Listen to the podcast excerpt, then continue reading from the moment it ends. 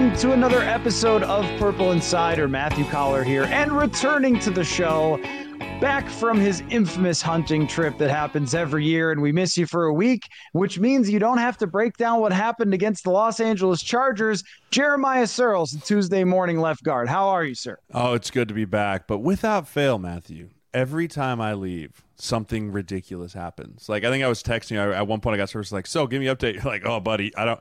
I don't have time to give you the update. We've traded for Cam Akers. Things are going off the rails. I'm like, we're 0 and 3. I was like, all right, I'll see you when I get back. Like, I'm just gonna walk back down the hill here. I don't I don't need any more updates from the ailing Viking Nation. But hey, got one in the win column, right? Just need that first one. You just need that first one. We were really close to being 0 and 4 because guess what? We could always be the Bears. You could you could always be the Bears. So silver linings, we're not the Bears. We're one and three and back on the winning track. Thirteen and three. Here we come. Yeah. Okay. Uh, well, the, you know the Bears might draft number one and two, which could help them eventually. But you know, at least for today, today. you could say they're not the Bears. Um, but I want to throw this out there, and I did a piece on this, and I've been thinking about it. One and three, their win against Carolina was one of the least inspiring victories I've ever seen in my entire life. However, I think what you saw was some things that could carry over and be good in the future because Kirk Cousins might not play that bad again all season. I mean, it was just way off in that game. What we've seen from the majority of Kirk Cousins under Kevin O'Connell is much more comfort than that. I think he got rattled by that interception right off the bat, never really recovered, um, but still found a way, you know, to win the game and now goes to Kansas City here. You've got to get a win versus Kansas City or San Francisco to keep your season going. But Akers in the mix is good. The offensive line, we'll talk about a whole thing, but overall, Kirk is not being pressured anywhere as much as he was in the past. It's really just over the right guard in particular. And Uh, the defense had answers, including Harrison Smith at the line of scrimmage. Marcus Davenport was excellent. They had really been missing him. I think you can sort of squint and see where this is not a bad football team and actually could be stronger going into Kansas City than they were starting the season. Is that too much to talk about for a one and three team? No, I don't. I don't think it is either. You know, I watched a lot of football this weekend. It was the first time I've got to just kind of sit on my couch and watch NFL football all day Sunday and I watched all across the league, and, and you're watching these teams that have no weapons on offense and just trying to find anything they can. And then you watch the Vikings team, specifically on the offensive side, you're like, this team is stacked, right? Like, and that's not an under, that's not a, that's not something that's like, oh, Sirles, you know what you're talking about. Like Jefferson, right? Hockenson, Kirk's playing very well besides this game, right? KJ Osborn, Mario Addison, and now you add Cam Akers in the backfield, and you're like, we should be winning a lot more football games than we're winning. And so I don't think it's a stretch at all to say they kind of found they found a way to win, which is what this team was all about a year ago.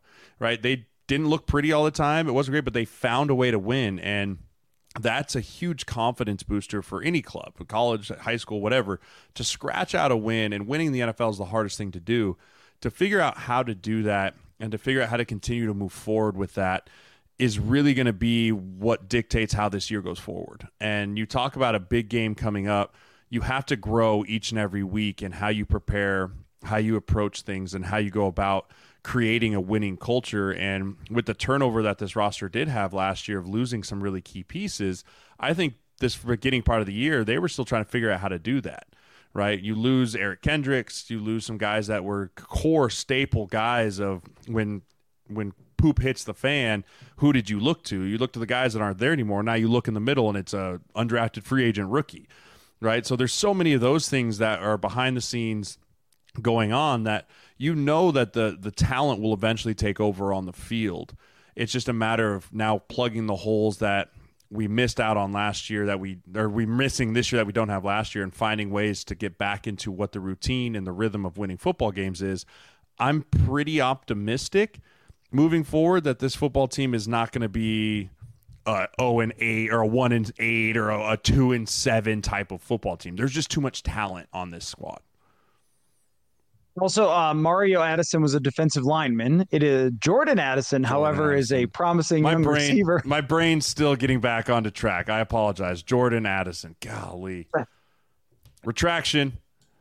But if they did have Mario Addison playing wide receiver, um, maybe we would think less highly of the group of weapons. That would be a very panicked Listen, situation. I just heard Mario but, Edwards called names so so many times last night watching the Giants game that it was just it was just brain it just stuck in here because I just kept hearing over and over again Reed Addison sack Reed Addison sack.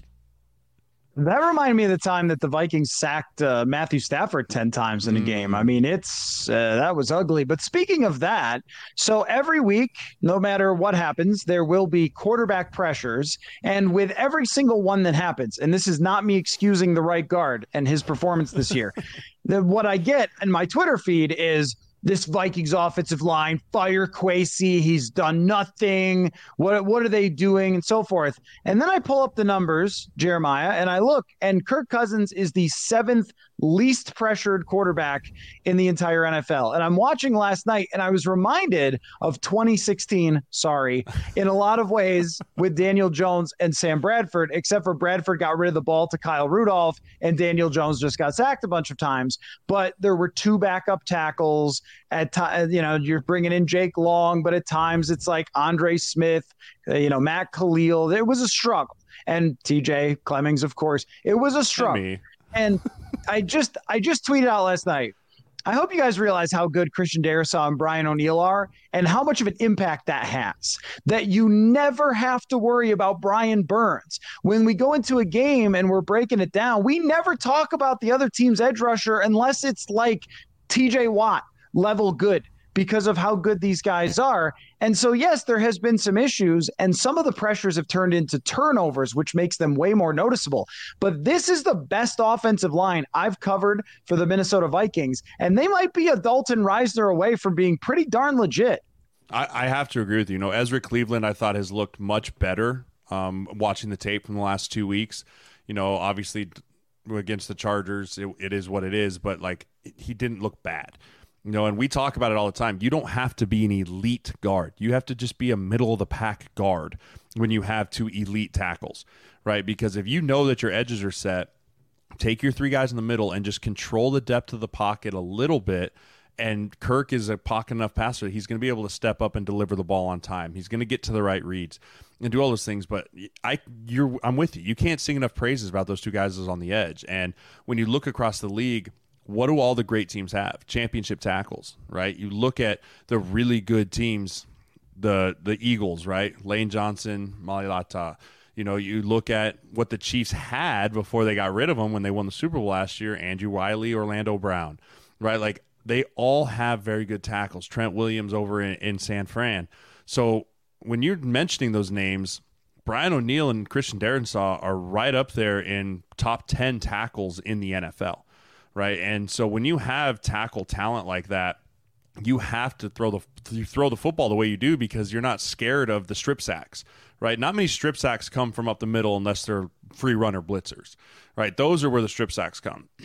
But so often you see the DN turning on a short corner, raising that hand up and knocking the ball out. I don't think that's happened one time this year, right? I don't think that when Darrisaw and O'Neill are in, right? I'm saying when those two guys are playing, not when the backups are in. When those two guys are in, I haven't seen some DN come screaming around the corner and you hear throw it as the tackle's facing the quarterback, right? So, no, this offensive line, as far as pass protection goes, has been very good this year compared to even last year. And they've taken steps forward. They need to get the run game figured out because I don't care if you are the best offensive line in football, if you are one dimensional, the defense is going to find a way to get home to you. That's just what they do. So, if we can get the run game going again, the introduction of Cam Akers was big this week. Continue going with that yeah, Dalton Risner steps in there. He gets up to speed. He's an immediate upgrade from Ed Ingram. This offensive line, you're looking at top 10, top 12, somewhere in that range, which you can win a lot of football games with that big of an offensive line. Yeah, and I, when I look at the tackles, I kind of think of what Terron Armstead and Ryan Ramczyk were mm. like for the Saints for so long protecting Drew Brees. And I also think that Ezra Cleveland has improved, and Austin Schlottmann over the last two weeks has done a tremendous job. Now, of course, the uh, difference between facing Jalen Carter and Jordan Davis and Chargers uh, on the inside is pretty big. But you know, I, I think that at least what you have here is an offensive line with a single weakness that you could try to cover up. And I asked Kevin O'Connell about this, and he said, like, now you can have a running back give help on the interior, which is pretty unusual. I mean, normally you see the chipping where they're trying to give help to the defensive ends, but when you can island both of those guys, it's a big advantage. And I think that at times we've seen Kirk Cousins take advantage of the high number of clean pockets, but at other times, we haven't. So, what's the answer here? I mean, because you mentioned Addison, you mentioned Osborn, Neither one of them are off to a good start. And Hockenson is averaging 8.1 yards per attempt, which is, or per uh, reception, not even per target, but per reception. That's like what you might expect from Alexander Mattison, honestly. Like, that is so dink and dunk. What is it that needs to happen here for it to come together consistently. And I guess at this point, we have to ask is that possible with Kirk Cousins? Because everything is here, but is it a Kevin O'Connell issue? I got a question this week from somebody of like, is there a play calling, like maybe trying too hard sometimes, or like what could it be that is keeping them? Because when I look at their, uh, you know, scoring percentage, expected points added, the metrics that kind of point us in the right direction, you're still talking about a middling offense. I think it's the turnovers. You know, I think that's the biggest thing is when we're turning the ball over, it's killing drives, right? It's killing games. And through the first four weeks of the season, it's really plagued us. I mean, we drive right down the field, getting ready to go score. We got three points on the board already, and we throw a pick six, right? And then Kirk Cousins gets wasted on the sideline, right? And quarterbacks aren't used to getting hit like that. And I think that rattled him the rest of the game, right? He didn't look the same the rest of the game, right? And all I could think back to was the the quarterback show of like, oh, my ribs. Like like that's all I could think of of like he's hurt. Like he looked like he was not fully operating on all cylinders the rest of that time. So I think that plays a factor into it. I think the other pl- the factor I mentioned earlier was the run game. Right? Like the run game opens up the deep shot play action passes.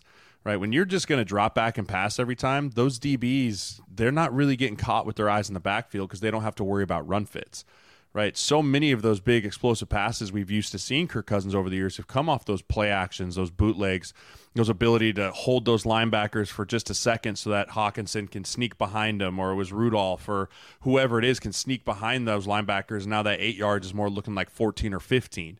Right. And so I think a lot of that comes with just our inability to be able to run the football effectively. No one respects it.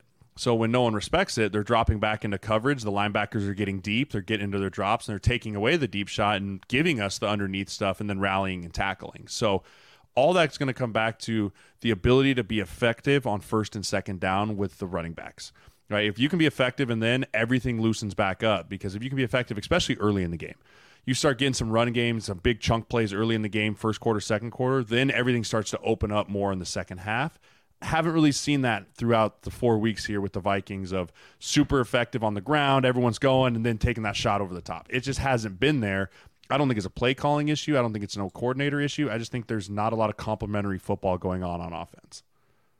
No, you're totally right. And they finally get the running game going against the Chargers to start the game, and they are plowing down the field, and then Hockenson fumbles. And the same thing was starting to happen in a little bit Carolina, where, well, they did get a 45 yard penalty that helped, but they were running the football pretty effectively and then not continuing to keep drives going. The other thing that's happening too is that the opponents are staying on the field for 40 minutes a game. And so if you have three drives in the second half, it's hard to put up fantasy stats when you have three drives in the second half, or if you're down 21 to 10, as they were against the Chargers. And that happens, like you said, via the turnover. The interesting thing for me is uh, so they're 31st in turnover percentage. No one's surprised by that.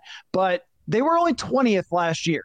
So I think that there is some risk taking to O'Connell's style of offense that comes along with sort of the the whack a mole game with Kirk Cousins, where it's like if you put the gas pedal down more, more mistakes happen. And I know they're not all his. There's been some weird fumbles. Justin Jefferson flinging the ball out of bounds against Philadelphia and so forth. But that's all. You know, you get sacks you get interceptions, you get one offensive lineman beat, and the quarterback does not move out of the pocket. And that's like the sort of we've gone through this over and over again. And I feel like it's just going to be a staple of who they are, where they are either amazing and breathtaking on offense, or we go, what happened there? Um, but I think that the running game can even that out. We've seen that a little bit more over the last two weeks.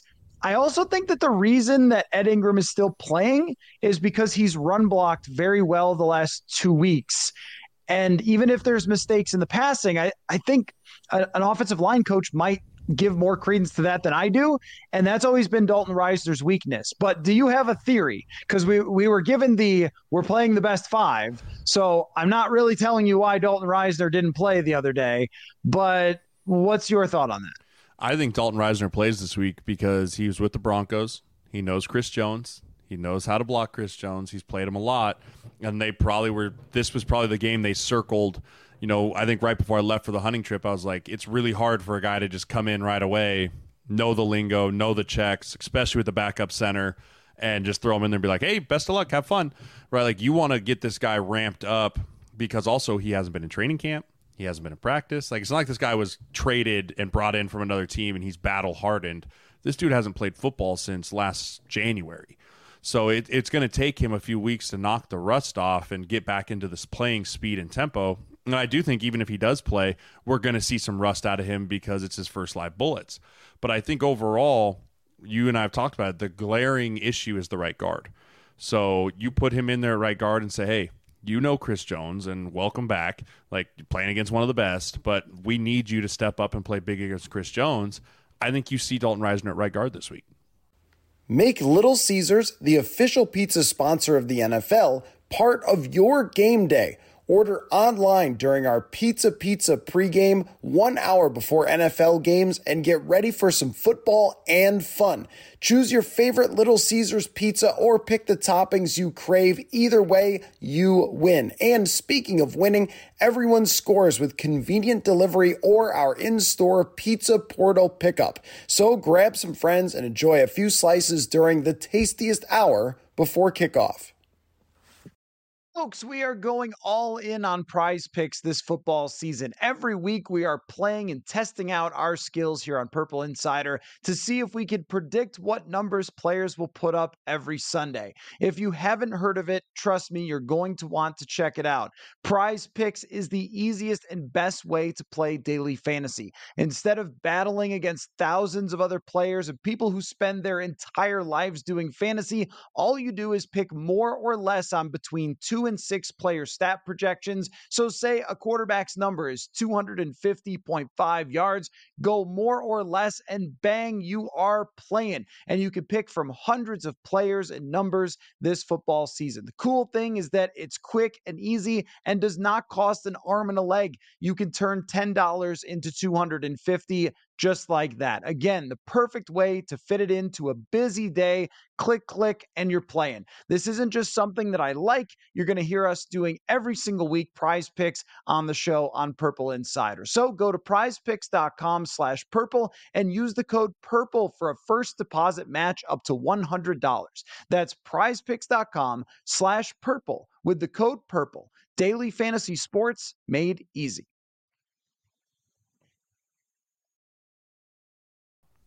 All right, I need you to speak to how tough it could be for somebody to not have training camp and come back in because as we're investigating theories, that might be the best one for Dalton Risner aside from maybe it's just that Ingram was so good in the run game the last couple weeks. It seemed like O'Connell was pleased that there was a fire lit under them, I think it was because they played two defensive lines that are uninspiring, but you know, it could be a little A and a little B. But uh, I get tired watching training camp from the sideline, just you know, with my beautiful skin that I'm trying to protect in the shade. I imagine that there is where you are prepared for the 17 game season. So it would be understandable if Risner was not ready to go out and play a full workload.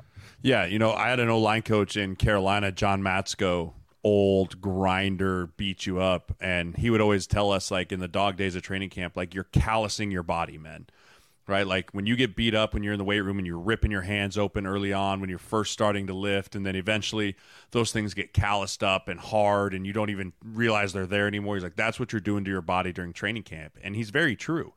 Right you you get so sore after the first week of pads like everything hurts your neck, your back, your shoulders, your knees because your body's like, what is happening? Right. And then eventually that just becomes the norm. And so you talk about a guy that was literally on his couch watching football two weeks ago, and you bring him into a week's practice, which is nowhere near the physicality that a training camp practice is, maybe one day in pads, maybe. And even then, you're not really banging, right? You're stay up and you hear all the normal stuff it's going to take some time to get yourself into that callous shape. And I think probably asking him to go play 70 snaps, probably not ready for that, but I maybe rotate him in. But I do think you have to get him in this game. I think he starts, but I do think you might see a rotation of, hey, two series, one series ed, or two and two, or one and one, or whatever it may be, just to start working to callous his body the way it needs to be. And then if he goes out and performs well, and it also is kind of an open competition right? I mean, at that point, you're like, hey, both you guys are playing, so it's an even playing field now. May the best man win, and we're going to go with whoever's the best man. Rotational third down guard is uh, the new. That's new football, everybody. That's modern football. Uh, no longer is it scat backs; it's rotational guards. but there was a point uh, on Sunday when uh, the sack was allowed on on Cousins. Well, it wasn't a sack; it was a pick, but it was a whatever. It, it you know, and uh, I I thought I don't even care if he knows the playbook. This it can't be worse. It can't be worse than this. And Chris Jones, I don't know. Did you ever play against Chris Jones? No. He's a beast. He is an absolute beast. Like this guy is Derrick Brown is a great player, but he's more of a like push the pocket guy, more of a Dalvin Tomlinson. This dude is a like 15 sack type of if you let him, you know, destroy you, he's going to ruin your entire game plan. Yeah, and you know, he's done it watching what the Chiefs do. They pick who they want him to rush against. It doesn't matter if it's the right tackle, the left tackle, the center, the guard, like they are they he's like a he's like a follow corner, but he just picks his O lineman right? He's like, oh, third and eight and right guard, right? Like, I'm going to line up over you. And the thing I like about the Chiefs do too is they don't get cute in their pressure packages because they don't have to. They know they can get pressure up the middle with Chris Jones. So they usually drop into coverage quite a bit instead of just lighting it off over and over and over again.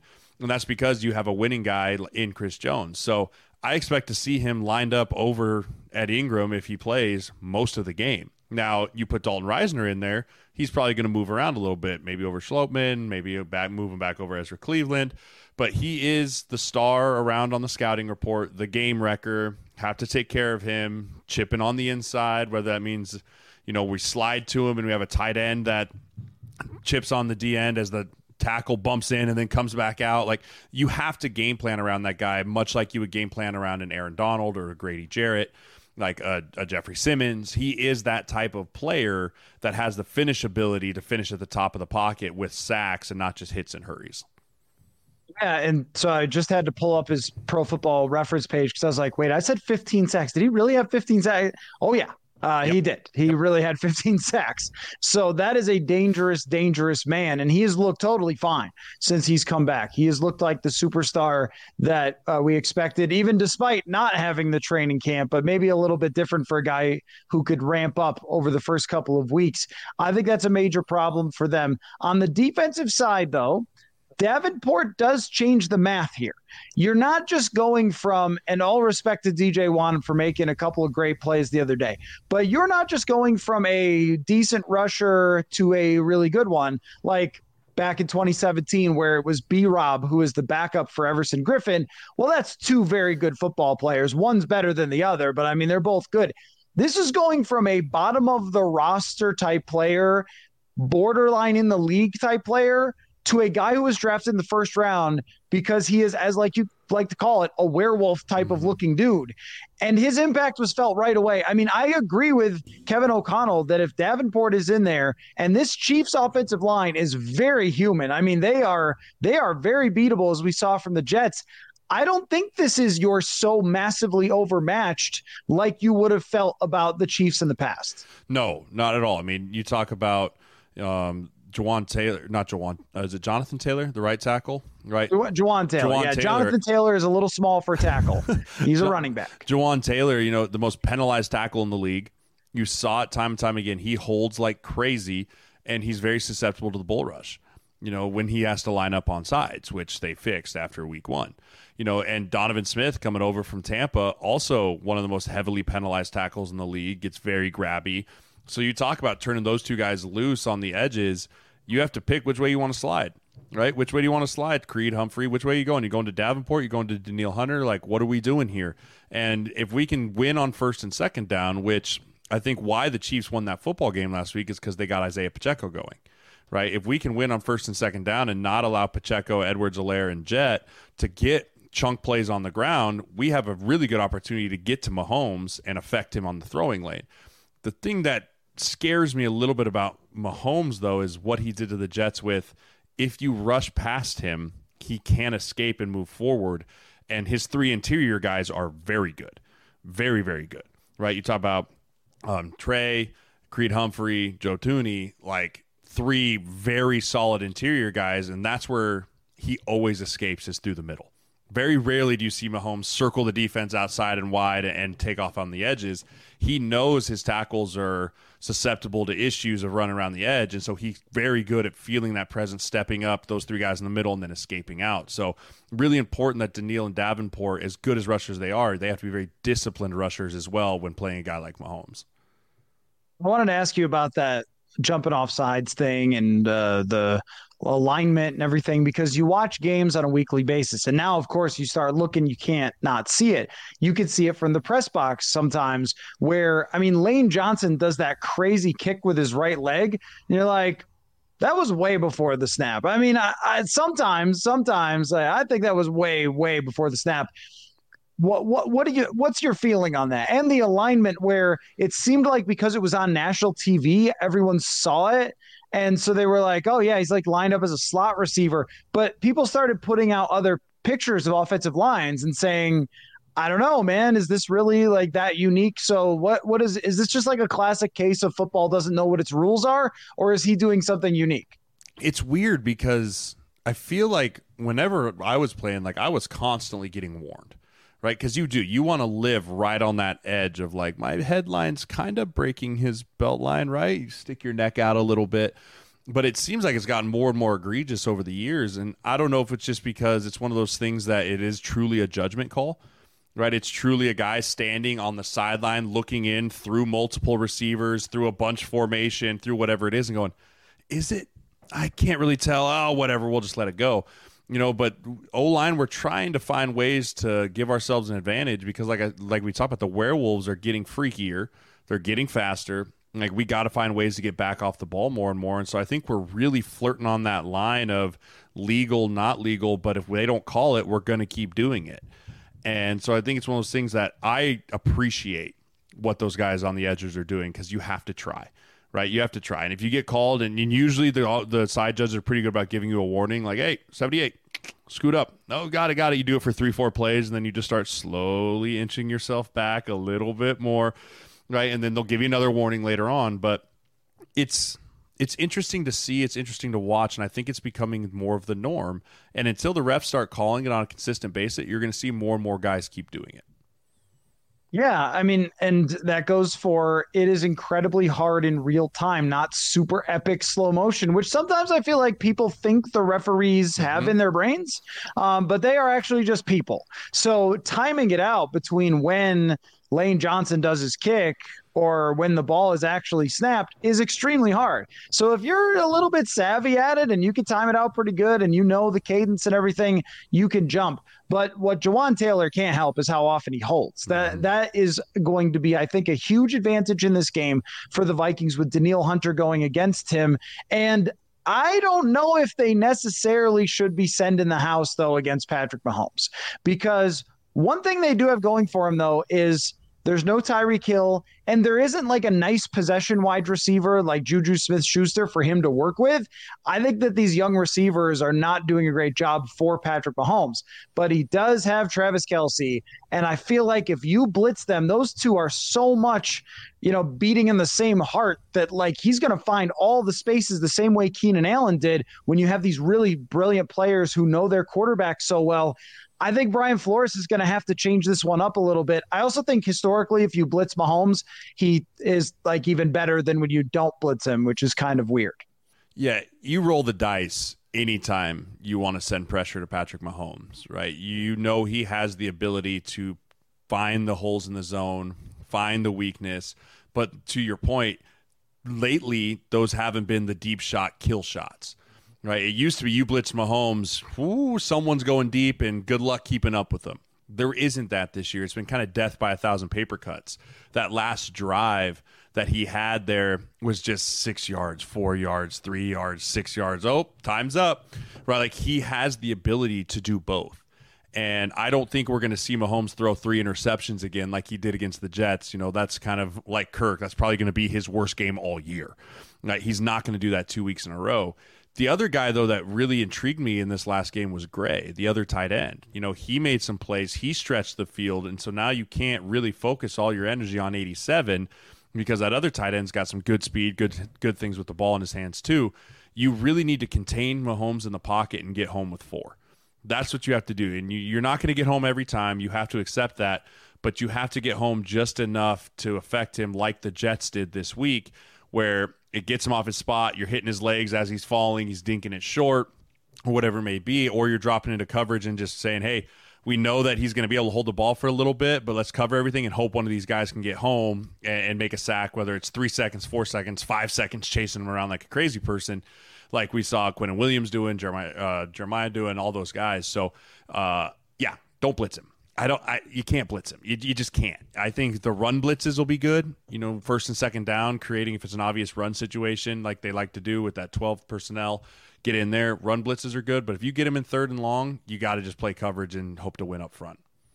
Folks, this fall season is an unbelievable time for sports, and I'm always a fan of trying to catch other games when I go on the road to cover football, like baseball, hockey, basketball, just about anything. And that's why I use Game Time the fast and easy way to buy tickets of any type of event, even music, comedy, whatever you're looking for. Game Time has last minute flash deals on tickets, images of seats, and a low price guarantee. You don't have to plan your tickets months out in advance. With Game Time, there are deals on tickets right up to game day. The game time guarantee means that you always get the best deal. If you find a better price in the same section or row for less, Game Time will credit you 110%. Buy tickets in seconds and have them arrive right there on your phone. It's great. Download the Game Time app, create an account, and use the code INSIDER for $20 off your first purchase. Terms apply. Again, create an account, redeem code INSIDER for $20 off.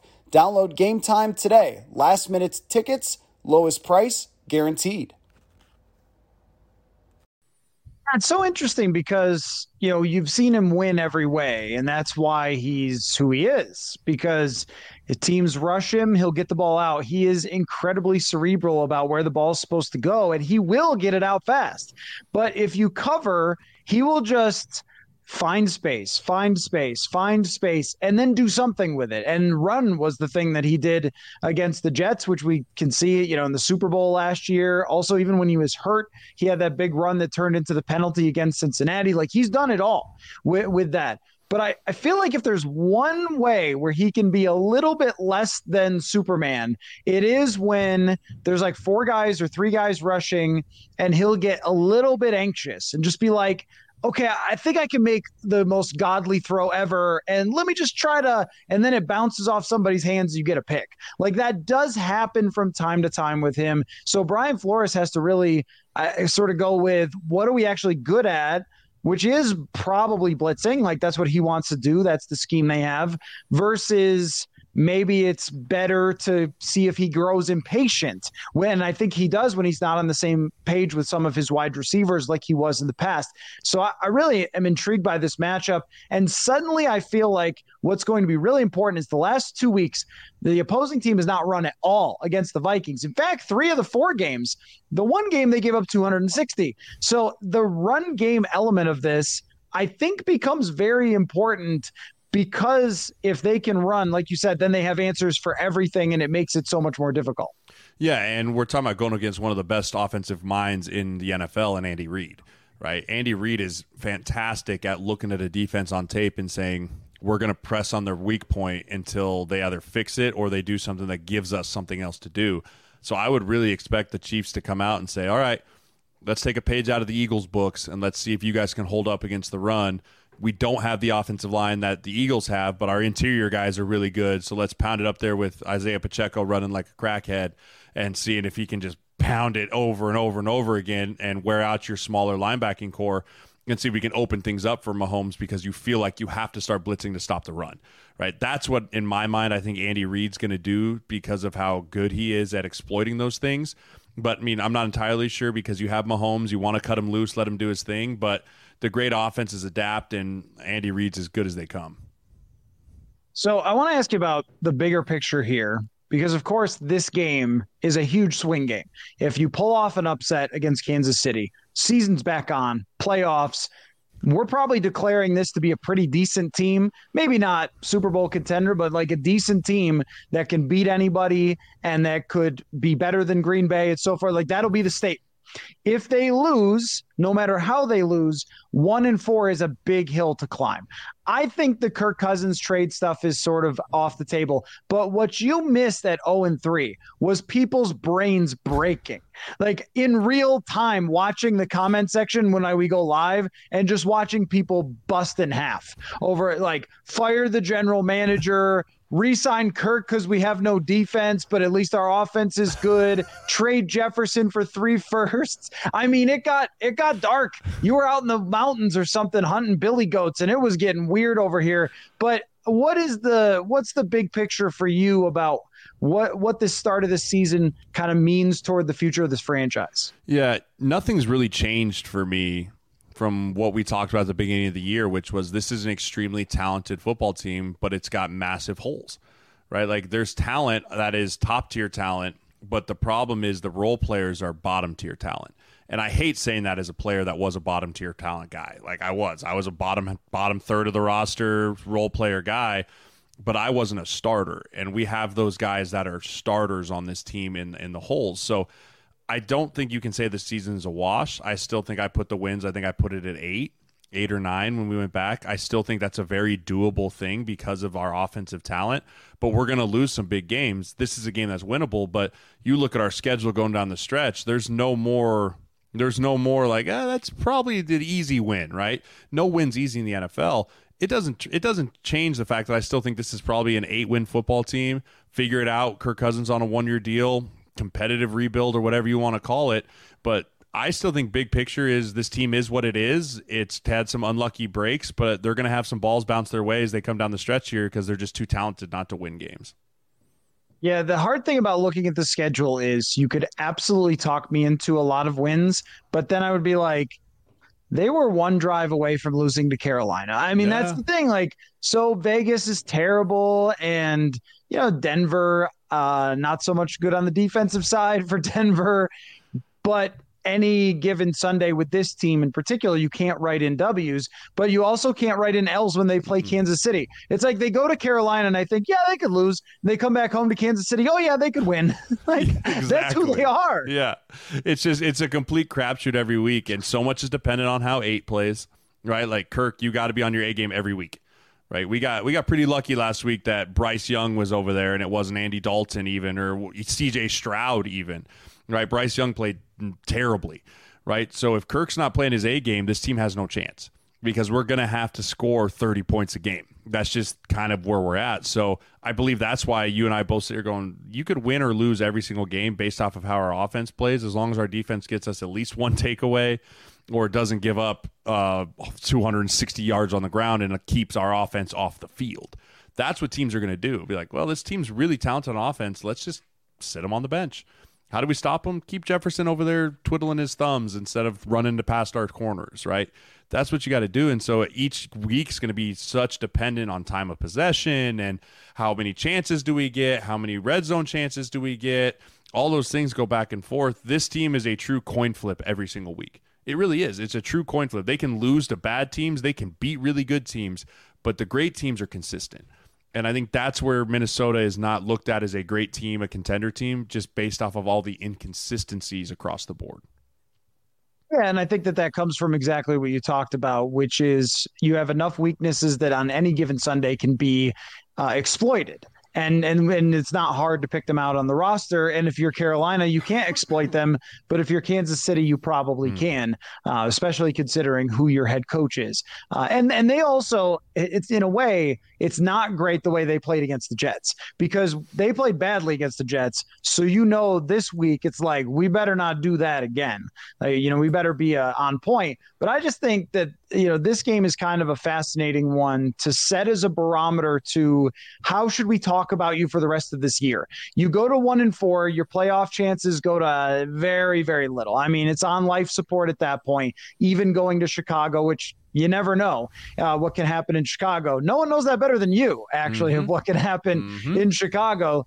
And then San Francisco comes in here, and that's going to be a really tough one because that's an even better football team than Kansas City. So this game kind of is going to change how I feel about them the rest of the way. I assume that we're both going to pick the Chiefs to win this game because they won the Super Bowl last year. But how much like what would it take for me to get you to bet on the Vikings? Like I know you're you're not going to gamble on football, but like what if I said uh, you know 10 to 1, 5 to 1, 40 to 1? Like what's the you know what I mean? Like what what odds would you take? You know, I'm not I'm not sold Kansas City's going to win this game. You know, I think it's more 55-45. You know, I think it really is based off of we saw how human Kansas City could really be last week against Zach Wilson and the Jets. Now, the Jets defense is much better up front than what the Vikings defense is. But Zach Wilson in that offense was also pretty anemic at times, and they still found a way to hung, hang around. So, I mean, I think, yeah, I think it's 55 45. Kansas City wins this game. I think they win this game based off the fact that they have the best quarterback in football going against a very poor pat or very poor defense. But I think it's gonna be close. It's gonna be a close game. It's gonna be a hard fought game, and I think it's gonna come down to who can make a play in the fourth quarter: Kirk Cousins or Patrick Mahomes. You know, I think that at 0 and 3, I might have been like, stop it just because they're 0 3 and then they win against Carolina. And I feel like I should still be saying stop it, but I'm not because of the way Kansas City has looked. Yes. In in not just this game, but multiple games where it does not seem like there's that offensive flow. And at some point, and, and I know New England did this for years where you just keep getting rid of wide receivers, but at some point you are down to the point where why, you don't have good wide receivers. And that matters. Like the Vikings defensive backs are still their one of their biggest weaknesses, but how do you attack that with Skyy Moore, who's never really emerged? Uh, Rice, their rookie, is the, getting in on some short passing game, but they don't have much for down the field outside of Valdes-Scantling and again, that's not a really impressive guy. So it kind of comes down to Travis Kelce and whether you could slow him down in the chemistry with Mahomes, which is going to be tough, and avoid the Chris Jones strip sack. Yes. And then you've got a shot. Like it doesn't sound that crazy. So I agree with you that I would lean Kansas City, but I'm not going to go full, hey, they have no chance because they still have the talent to stay offensively with the Chiefs. 100%. That, that's where I'm at with it. I think offensively we can go toe to toe with them uh, based off of the weapons we have, but it's just hard for me to bet against the Kansas City Chiefs and Patrick Mahomes. Like it's just hard for me to say a one in three Vikings team is going to beat the defending Super Bowl champions. And also, just to circle back, I agree with you on not changing how I felt about them going into the season. I thought they would make the playoffs. That is not dead at the moment. No. I thought they would win 10. I'd probably move that to nine or eight, like where you're at. But I still think they're going to get on a roll and beat some teams and still be overall exactly what we thought they were going to be. And that also doesn't change how I feel about the future. Once again, watching Shedeur Sanders and Caleb Williams and Drake Maye and everybody, I don't know if Drake Maye played this week, but every like watching those quarterbacks, Quinn Ewers, and being like, not changing my mind, not changing my mind. It's yep. still, uh, still feeling the same place, even if they had a bad draft in 2022 or whatever. Uh, love to see it, hate to see it, Jeremiah. I, I'm going to start I love to see two out of the three top draft pick rookie quarterbacks looking super fun. And these guys look like they're just going to be great quarterbacks to watch and follow their careers, Richardson and Stroud. And love to see the draft Illuminati, the draft reporting, I would even call it uh, fraudulism um, of, hey, did you know CJ Stroud didn't get whatever on his S69 test? You're like, that's a total misunderstanding of what that test even is. But sure, lap it up, everybody. Anthony Richardson can't throw the football. Okay, apparently you didn't watch any of him play in college, but that's some good stuff right there. The NFL, not fooled.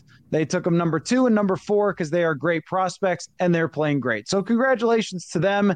None of that BS got to the NFL teams, and uh, you know they're playing good, and I'm and I'm excited to see where it goes. Yeah, I'd love to see it is Dan Campbell and the Detroit Lions. I love the way that they're playing football right now, the physicality. I love Jared Goff going on the Thursday night set afterwards and looking at Ryan Fitzpatrick going, I wasn't sure I was the poor man's anything after being called the poor man's Matt Ryan. Like that team's just got a moxie and a confidence to them right now that embodies their head coach and they're playing at a really high level. I love the way that Dan Campbell approaches the media. I love the way that, team approaches the every single week, physical, relying on their offensive line to get the job done, and just finding ways to win each and every week, not putting so much on Jared Goff's shoulders of like, you have to lead us the way. Playing to the strengths of that team, the O line, the running game. I think it's a very well coached team, and I just really love watching the Detroit Lions play football. I'm going to go hate to see it. Uh, Thursday night football this week, which is what Chicago and Washington. Hate to see that. Hate to see what I saw last night with Seattle and the New York Giants. Uh, the New York Giants are on national TV again next week. Look, flex early NFL and flex always. Okay. I mean, you need to start this at like week three. Aaron Rodgers gets hurt everybody flex. like I don't want to see any more of the New York Jets. Although you know, look, shout out to Zach Wilson who played a good game. I mean, he really did. Uh, it's I've never seen before the other team being like, "Hey, Zach Wilson played a good game." So you guys need to remember that. Like, wow, how bad has somebody been in their career that the other team is saying like, "Stop being so hard on him." But the national TV slate will get good with San Francisco and the Cowboys. So I love to see that. But the Thursday night, the Monday night, so far this year, it has not been a great run. Yeah, I agree. I think you should always have the ability to flex those games. Not as much the Thursday night. Thursday nights have to be said just because of what it is, but you should be able to flex Monday night football. Now, you you should be able to flex that game and go through it. Uh, my hate to see it, and I'm probably along with 90% of other loving football watchers. I'm sick of hearing about Taylor Swift. I'm tired of it. I'm tired about hearing about it. I'm tired about watching Sunday night football or whenever the Chiefs are playing. And Isaiah Pacheco, Isaiah Pacheco has a beautiful touchdown run and he looks great. He breaks tackles. The blocking scheme was great. And all we can see is Taylor in her stupid booth, like, yeah, oh, like I can't stand it keep football football. And then let's not be so transparent and cut directly to the Eras movie tour. Like, could we be more transparent on what we're trying to do here? And I had a buddy that was texting me, he's like, it's for the cause, right? No scandals. Like, we're not reading about guys doing bad things. Like, it's good for the image of football. The hell it is. I don't want to hear about it. I'm done with it. Everyone's done with it. Let's keep football about football. We don't have to worry about what Yin Yang and Taylor Swift and Blake Lively and all those fun people are doing. It's the same thing with CU. I'm tired of hearing about the CU guest list, right? Like Kevin Garnett's in the house. Oh, cool. Who cares? Let's just keep it about what's between the white lines. And that's all I want to know. Maybe it's the football purist, maybe it's the old man in me, but I'm just sick of hearing about it. So here's my thing. Uh, I have no issue with Taylor Swift whatsoever. I went to her concert. It was a really fun time. I'm not a huge, I'm like not a huge, huge person of her You're music. My wife really likes it. And the concert was cool as heck, man. Like eh, anybody could be the biggest hater, but you go, the energy in the building, the show they put on, it's like Broadway. It's incredible. I respect her business acumen. And if we can ever turn Purple Insider into Capital One Purple Insider or whatever, I mean, my God, this lady knows how to make a buck. And she's maybe involving herself in the NFL further for that reason as well. Much respect. Shout out to all great business people. I hope you all make money. It's been over the top of the broadcast. It's been over the top in the in the reporting. It's just been uh, like way too much. Also, I welcome all Swifties to learn football and then stay with it. Like it's great, really fun sport for those who hadn't watched before. Uh, but uh, the whole thing of, like you said, we have to cut to her every time. We have to like be talking about her, whatever. I, I just don't need this. Did no. it? Did you? Were you ever in a locker room where a guy was dating a celebrity? I don't think so. No. I don't, I don't think so either. I don't remember anybody yeah. who was like dating anybody but famous. Like, I mean, it's even gone to the point where like you change your Twitter header. Like it's like, thanks for coming, Taylor. It's like, what are we talking about? Like, that has nothing to do with football, and yet we're just obsessed with this person. I don't know. I'm just an old man. I hate it.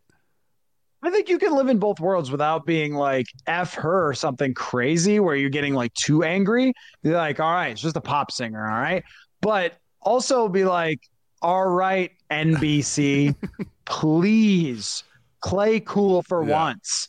You know, so Collinsworth, um, put it in your pants. Like, golly, dude, I'm tired of it a lot a lot of high pitched squealing has been going on from football people and uh, it's a little weird. So anyway well we'll see if she shows up. Uh, i know of some uh, reporters who are going to have uh, their binoculars in tow to see uh, is she out there? Is she celebrating? Uh, so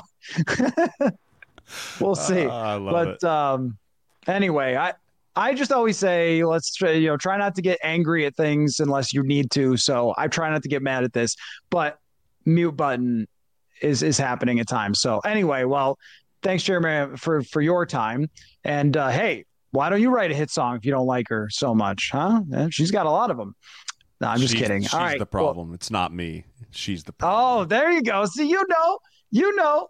Just you know what? After they have the references on TV, just shake it off. shake it off. That's what you need to do. Goodbye. Let's let's do this in a week. All right, we'll see you. See you next week.